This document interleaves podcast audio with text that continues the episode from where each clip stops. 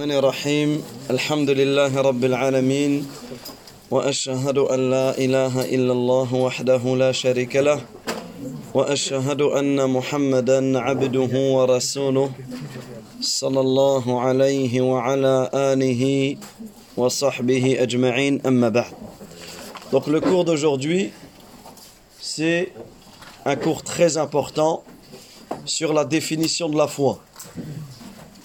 Puisque lorsque vous allez approfondir vos études dans la aqidah, dans la croyance, vous allez voir qu'il y a énormément de groupes qui se sont égarés par rapport à cette question. Ici, donc le titre de la leçon, Al-Iman Mahu, ou Mahu al-Iman. Qu'est-ce que la foi? Ici, pour définir la foi, nous allons aborder un hadith qui est une base dans ce sujet. Il y a très peu de livres qui évoquent la foi tant sans que ce hadith n'est cité. Donc ce hadith, il est appelé hadith Wafd Abdel Qais. L'histoire du hadith de la délégation de Abdul Qais. Et bien, on va le l'expliquer. La délégation, c'est quoi une délégation? Un wafd. Une délégation, c'est quand un groupe de personnes représente un autre groupe de personnes. Un exemple, vous êtes la classe, la classe à venir. On en prend trois de cette classe et ils vont dans une autre mosquée pour parler de votre projet. Ça s'appelle une délégation. D'accord Abdul Qais, c'est une tribu. C'est le nom d'une tribu qui se, situe ou qui se situait au Bahreïn. Le Bahreïn, qui est donc un pays euh, au Moyen-Orient. D'accord Et en réalité, pourquoi il est important d'étudier ce hadith? Parce que ce hadith nous évoque l'importance de la, iman, de la vérité, de la réalité de la foi. Et ce hadith a énormément de mérites et de leçons. Nous allons en citer quelques-unes, puisqu'il nous prendrait énormément de temps pour tout étudier. Alors c'est un hadith qui a été rapporté par l'imam al-Bukhari et par l'imam muslim. Et le compagnon qui a rapporté ce hadith, c'est Abdullah ibn Abbas, radiyallahu an, anhuma. Quand tu entends Abdullah ibn Abbas, tu dis pas radiyallahu anhu, mais tu dis radiyallahu anhuma. C'est quoi la différence entre les deux? Il y en a deux, ahsant. Quand tu dis radiyallahu anhu, qu'Allah l'agrée, lui radiyallahu anha, qu'Allah l'agrée elle. Donc si tu dis un exemple, Abu Bakr, tu dis radiyallahu anhu. Si tu dis Aisha, tu dis radiyallahu anha. Mais s'ils sont deux, comme Abdullah ibn Abbas, lui il s'appelle Abdullah et son père il s'appelle Al-Abbas, et les deux ce sont des compagnons. Al-Abbas c'était l'oncle du prophète sallallahu alayhi wa sallam. Dans ce cas-là, tu vas dire radiyallahu anhuma. D'accord? Et quand ils sont plusieurs, tu vas dire radiyallahu anhum. Ça, normalement, vous l'avez appris dans les cours d'arabe, les dama'ir. D'accord? Faut réviser la langue arabe, hein, c'est important. Donc ici, donc on va lire une des versions du hadith dans le sahih de l'imam muslim. Donc Abdullah ibn Abbas, radiyallahu anhu, il dit إن وفد عبد القيس أتوا رسول الله صلى الله عليه وسلم donc cette délégation de Abdul Qais donc Abdul Qais souvenez-vous c'est une tribu un groupe de personnes parmi cette tribu sont venus voir le prophète sallallahu alayhi wa sallam alors le prophète alayhi salatu wa sallam فقال رسول الله صلى الله عليه وسلم من الوفد Le prophète, alayhi salatu wa sallam, lorsqu'il les a vus, c'était la première fois. Imaginez-vous bien qu'il n'avait jamais rencontré le prophète alayhi salatu wassalam auparavant. Alors il lui dit Manil wafd, quelle est cette délégation Ou Manil qawm, quelle est Yani qui êtes-vous Alors ils ont dit Rabi'a. Nous venons de Rabi'a. Rabi'a qui était, si on peut appeler comme cela, la grande tribu. D'accord? Ils ont dit Rabi'a. Alors qu'est-ce qu'a dit le prophète alayhi salatu wa salam Marhaban bil qawm ou marhaban bil wafd khazaya nadama. Le prophète alayhi salatu il dit Bienvenue à cette délégation. Bienvenue à vous qui n'avez connu ni humiliation ni regret. Alors ici, on peut en tirer deux leçons déjà du début de ce hadith. La première leçon, c'est qu'il est important lorsque tu vas t'adresser à quelqu'un, lorsque tu parles de l'islam à quelqu'un, tu dois savoir à qui tu t'adresses. Tu ne peux pas parler à quelqu'un qui ne connaît rien de la religion comme quelqu'un qui a déjà étudié. Tu ne peux pas enseigner quelque chose de la religion à une personne qui est un exemple, elle ne pratique pas la religion comme une personne qui la pratique déjà. Tu dois savoir. Tu dois savoir exactement à qui tu t'adresses. Ça c'est important. Pour que ton appel à l'islam, il, passe et il soit de la meilleure manière. Je vais donner un exemple simple. Tu vois quelqu'un je sais pas, tu vois quelqu'un dans la rue ou tu vois quelqu'un, un de tes amis, qui commet un péché. Mais quand tu parles avec lui, tu te rends compte qu'il ne prie même pas. Est-ce que tu vas aller commencer à lui expliquer que ce péché que ce péché, il faut pas le faire, ou ceci ou cela, alors qu'en réalité, il ne prie même pas. Peut-être qu'il ne va pas accepter, peut-être qu'il va vouloir débattre, alors qu'en réalité, c'est pas sur ça qu'il faut débattre, c'est sur le fait qu'il prie pas. Parce que le fait qu'il prie pas, c'est encore plus dangereux que le péché qu'il a commis.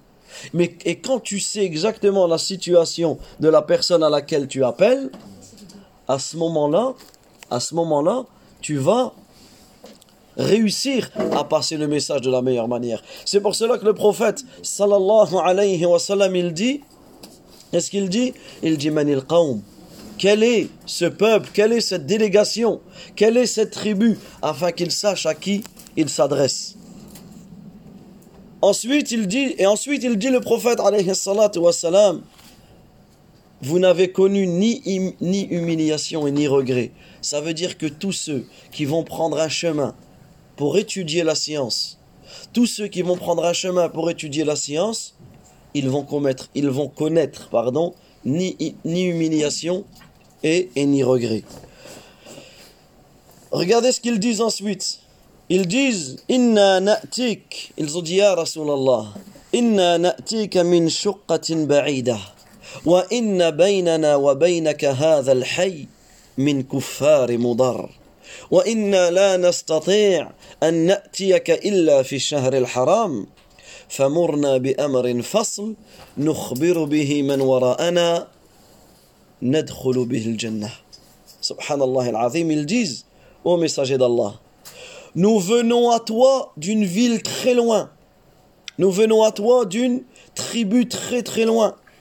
Et entre nous et vous il y a les mécréants de Moudar C'est-à-dire qu'entre le Bahreïn, entre là où ils étaient, et là où le prophète wassalam, était à Médine, entre ces deux contrées, il y avait une tribu qui s'appelait Moudar. Et cette tribu, c'était une tribu mécréante.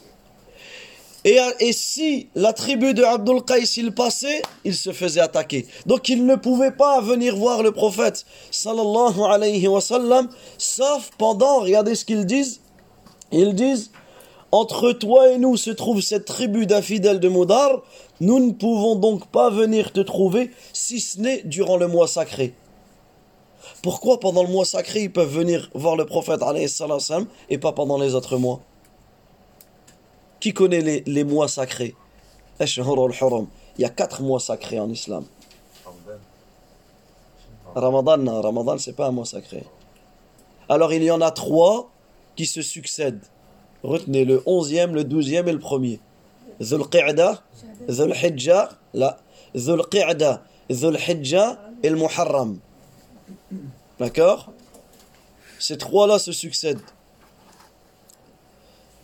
Et ici, qu'est-ce qui se passe pendant ces trois, pendant ces, les, les- les quatre mois sacrés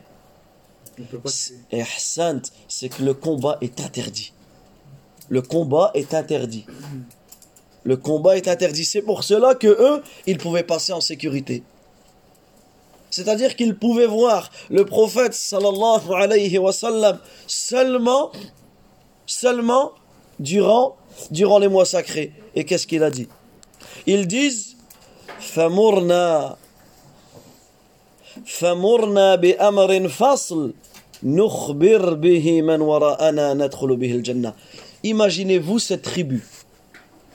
La première fois qu'ils rencontrent le prophète alayhi salam, salam, et ils savent qu'ils peuvent le rencontrer parce qu'il faut se dire pendant les mois sacrés imaginez-vous le trajet aller-retour c'est-à-dire on va dire ils peuvent le voir qu'une seule fois regardez regardez la question qu'ils vont lui poser. Ils vont lui dire donne-nous une prescription. Murna bi amrin murna bi amrin fasl. Donne-nous un ordre clair. Donne-nous quelque chose à faire clairement. Regardez comment ils vont droit au but droit au sujet.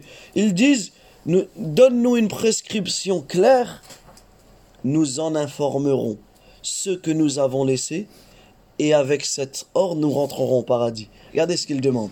Donne-nous un ordre clair. Par cet ordre, on pourra en informer ceux qui sont derrière nous. Et avec cela, on pourra rentrer au paradis. Regardez leur intention, subhanallah. Regardez la bonne intention qu'ils avaient.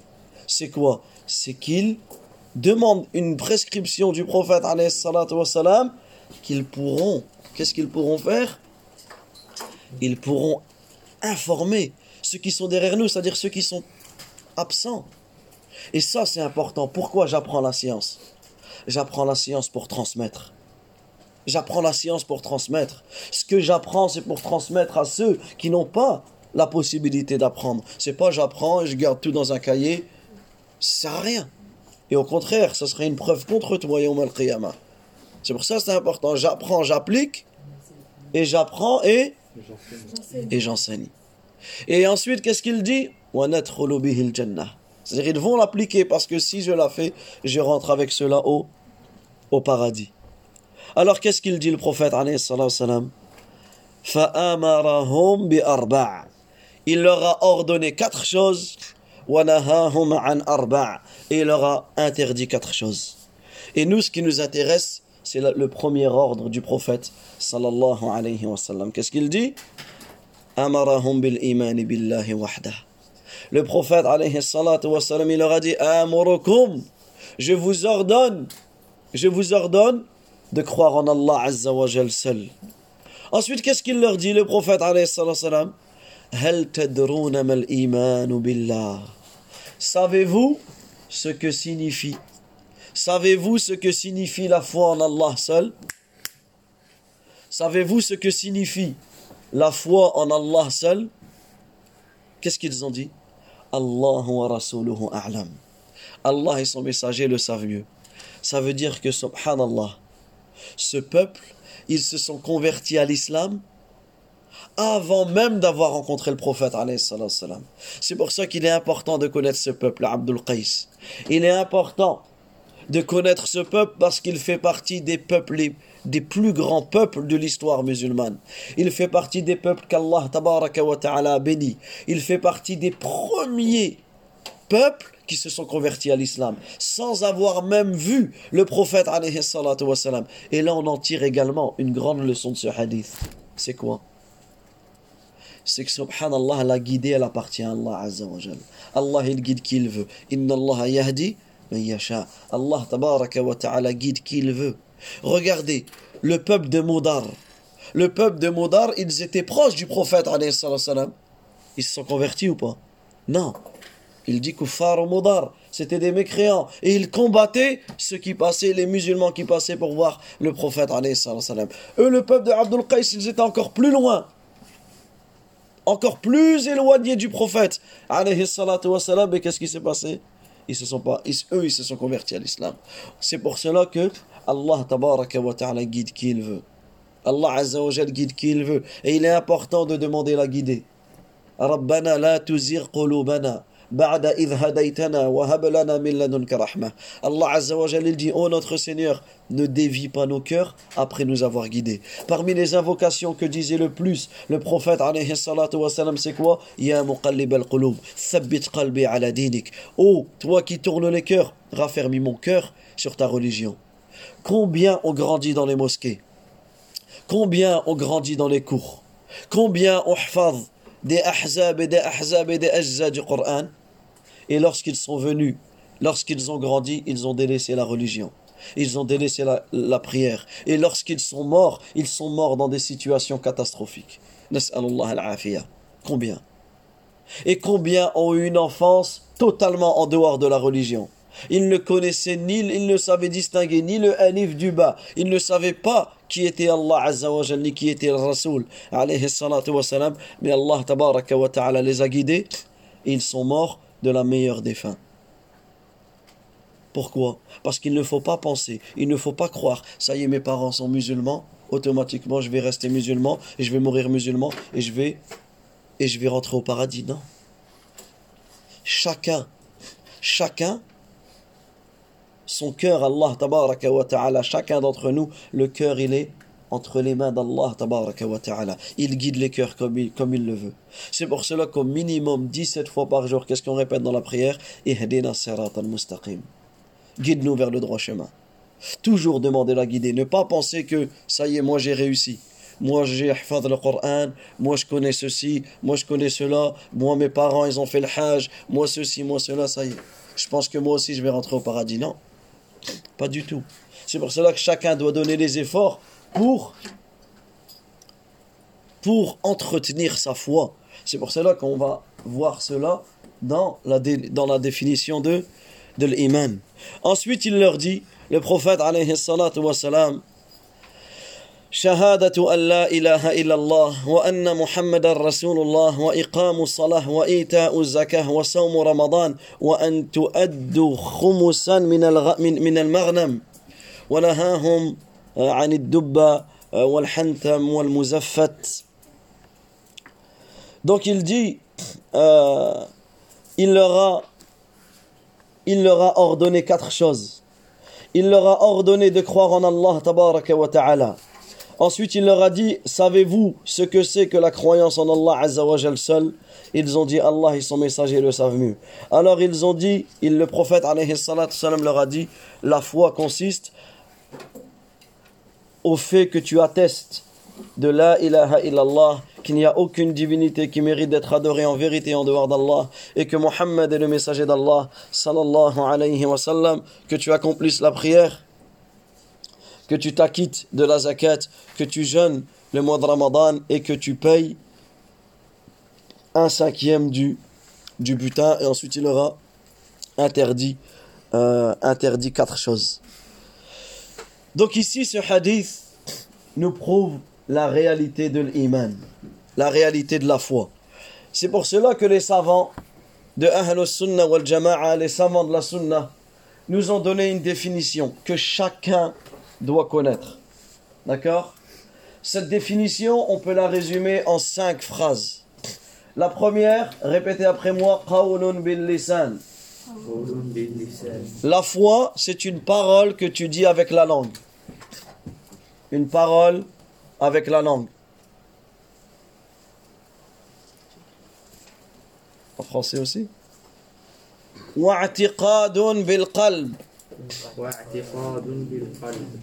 C'est une croyance ferme que tu as dans le cœur.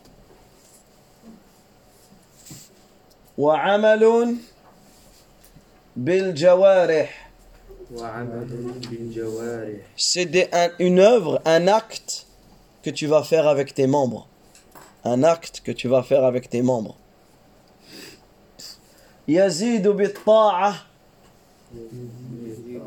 Elle augmente avec l'obéissance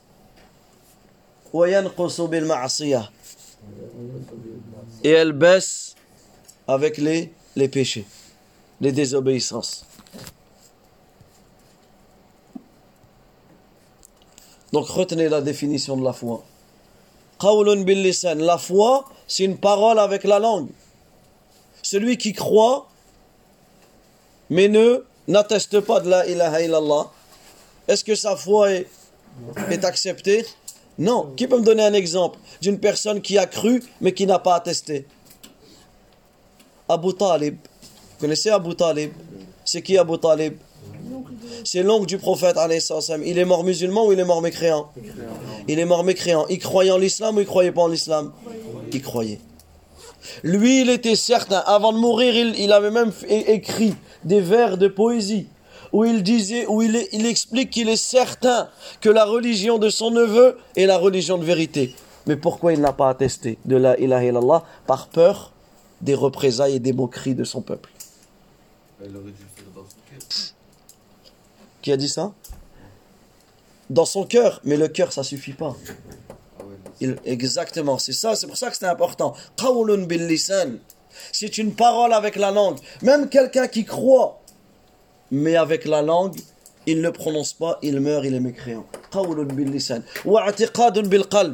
Automatiquement, il faut que ce que tu dis avec ta langue, tu le dis aussi avec ton cœur, tu le, tu le crois fermement. Est-ce que c'est possible ou est-ce que vous pouvez me donner un exemple de quelqu'un qui dit un exemple, la ilaha illallah, Muhammad Rasulullah, avec sa langue, mais pas avec son cœur?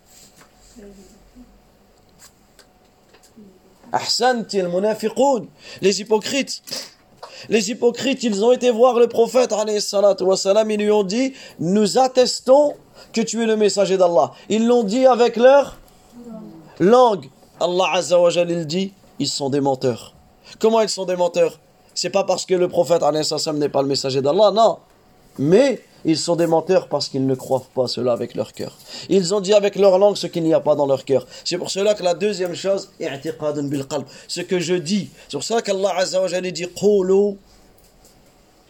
Amanna billah, dites nous avons cru en Allah. C'est-à-dire que la parole, en réalité, elle est avec la langue et elle est avec le cœur.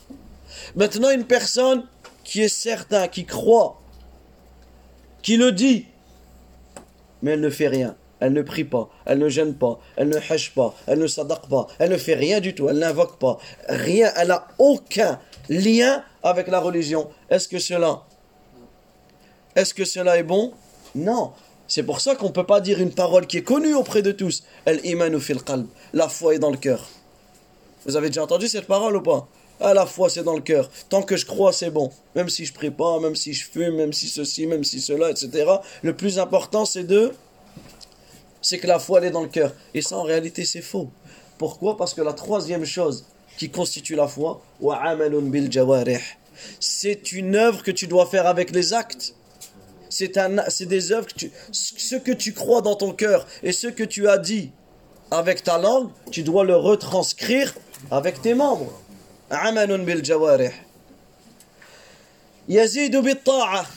La foi, elle monte et elle descend. Subhanallah, la foi, elle peut monter jusqu'à atteindre des les montagnes. Et tu le vois, regarde là quand tu es en cours. Pour certains, parce qu'il y en a qui dorment très profondément, mais pour d'autres qui sont motivés, subhanallah, quand tu apprends des histoires comme ça, quand tu apprends ta religion, ta foi elle monte. Tu as envie d'apprendre plus. Quand tu jeûnes, tu vas jeûner lundi ou là, tu vas jeûner le jeudi. Et là, profiter des vacances pour faire des jeûnes surrogatoires. Le fait de jeûner un jour, ça t'écarte de 70 années de l'enfer. Surtout là, en plus, les journées, elles sont courtes. Donc, profitez des vacances, jeûnez les lundis, les jeudis, jeûnez trois jours dans le mois, etc. Profitez de faire des bonnes actions durant les vacances. Multipliez la lecture du Coran. C'est pas, faut pas, les vacances, je ne fais rien, etc. Profite amuse-toi, il n'y a pas de problème, mais profite d'adorer Allah wa ta'ala de la meilleure manière. Yazid quand tu fais des bonnes actions, ta foi elle augmente. Mais la foi elle baisse. Et elle peut baisser jusqu'à ce qu'il ne restera plus rien. Jusqu'à ce qu'il ne restera plus rien. Et comment elle baisse la foi? Comment elle baisse la foi? En faisant des péchés et des désobéissances, en s'écartant de la religion. D'accord? Et là, tu le vois, un exemple concret. Tu es chez toi, dans ta chambre, et tu lis le Coran, ou tu écoutes un dars, ou tu écoutes, tu regardes quelque chose en lien avec la religion, ou tu pries, ou tu fais du khair. Wallah, ta foi, elle augmente. Tu es dans la même pièce, dans la même chambre, en train de regarder un film. Comme ça. Pendant une heure, pendant deux heures. Tu es comme ça. C'est l'heure de la prière, tu as envie de te lever prier. Wallah, t'as pas envie de te lever prier. Pourquoi Parce que ta foi, elle baisse. Et ça, regardez comment on est tous comme cela. C'est pour cela qu'on doit tous entretenir, on doit tous entretenir notre, notre foi.